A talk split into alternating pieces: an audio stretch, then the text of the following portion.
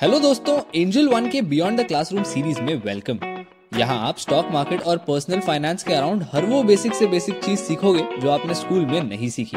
मैं आदित्य अयंगार, आपका होस्ट और इस क्लास का टीचर आपका स्वागत करता हूँ.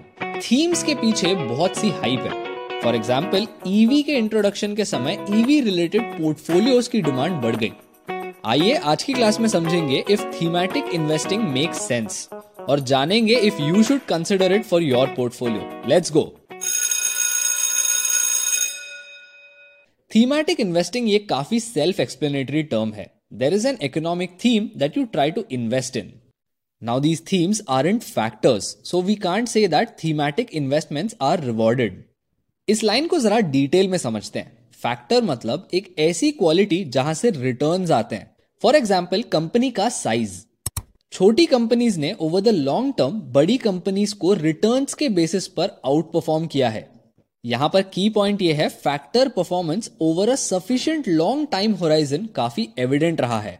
अब प्रॉब्लम यह है कि ज़्यादातर थीम्स की पास्ट परफॉर्मेंस को जज करना बहुत मुश्किल है, क्योंकि किसी भी इकोनॉमी में रेजीम चेंजेस ये काफ़ी प्रोमिनेंट और इंपॉर्टेंट होते हैं।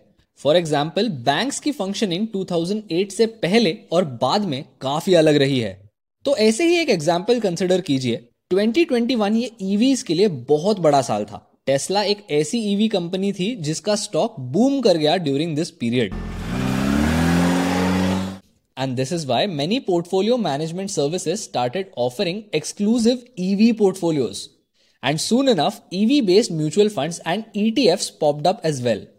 The idea was to provide exposure to a very new and supposedly fast growing industry.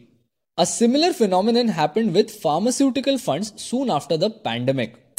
Thematic investing सिर्फ़ इंडस्ट्री के बेसिस पे नहीं इन्वेस्टमेंट स्टाइल के बेसिस पर भी किया जाता है। जैसे मान लो किसी क्वालिटेटिव एस्पेक्ट के बेसिस पर for example ESG funds ESG stand for environmental social and governance ये ऐसी फंड्स होती हैं जो ट्राई करती है कि सिर्फ़ ऐसी कंपनीज़ में इन्वेस्टमेंट की जाए जो एनवायरमेंट का ध्यान रखती हैं। ऐसी कंपनीज़ जो सस्टेनेबली ऑपरेट करती हैं सोशल फैक्टर्स को इंपॉर्टेंस देते हैं, जैसे डाइवर्सिटी और जेंडर इक्वालिटी एंड फाइनली ऐसी कंपनीज़ जिनके मैनेजमेंट के इंटरनल गवर्नेंस सिस्टम्स काफ़ी अच्छे होते हैं. But here's the reality check there is no formal research that says auto stocks perform better during a specific period or that companies that give importance to social factors perform better than the companies that don't. बोलने का यह मतलब है कि इन highly specific strategies की कोई solid history नहीं होती जिस पर आप रिलाई कर सकते हैं। ये सारे प्योरली फ्यूचर एक्सपेक्टेशन से ड्रिवन होते हैं, जो बहुत से अलग अलग फैक्टर्स पर डिपेंड करते हैं। चलिए ईवीज पर फोकस करते हैं। वॉट इफ़ कल गवर्नमेंट के रूल्स की वजह से ईवीज का कॉस्ट बढ़ जाता है? What if globally battery production में कोई ऑब्स्टिकल आ जाता है? या फिर सेमीकंडक्टर क्राइसिस जैसी सिचुएशन ऑटो सेक्टर में आ जाती है? पॉइंट ये है कि यहाँ पे इतने सारे वेरिएबल्स और इतनी सारी रिस्क है कि आपको इन सारी चीज़ों को कंसिडर करने के बाद ही इन्वेस्टमेंट करनी है। और इस केस में तो आपको रिसर्च और भी ज़्यादा टॉप नॉच करनी होगी, क्योंकि आपकी इन्वेस्टमेंट एक इंडस्ट्री में कॉन्सेंट्रेटेड है।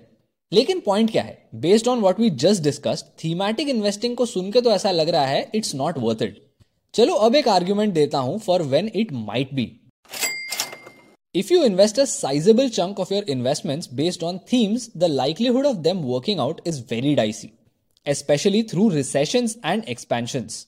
However, let's say you have some business acumen and some industry insight. आपको अपने रिसर्च के बेसिस पे कुछ थीम्स का फ्यूचर प्रोस्पेक्ट बहुत ब्राइट लगता है तो यहाँ पर आप एक टैक्टिकल बेसिस पे छोटा एलोकेशन कर सकते हैं इन थीम्स में टैक्टिकल मतलब यहाँ पर शॉर्ट टर्म जैसे मान लो मुझे लगता है कि अगले कुछ साल टेक इंडस्ट्री के लिए बहुत अच्छे होने वाले हैं क्योंकि यहाँ पर मुझे अलग अलग फैक्टर्स कोई चीज़ बता रहे हैं। जैसे गवर्नमेंट पॉलिसी पॉजिटिव है इकोनॉमी एक एक्सपेंशन में है इंडस्ट्री मेट्रिक्स भी फेवरेबल है।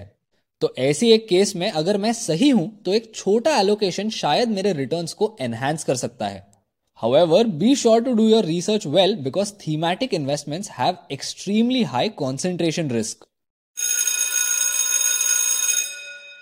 और ये देखो दोस्तों बेल बज गई तो अभी के लिए क्लास डिसमिस करते हैं मैं आपको मिलूँगा अगली क्लास में तब तक के लिए अपने फेवरेट पॉडकास्ट स्ट्रीमिंग प्लेटफॉर्म पर बिना भूले सब्सक्राइब करना, क्योंकि अगली क्लास में अटेंडेंस कंपलसरी है see you next time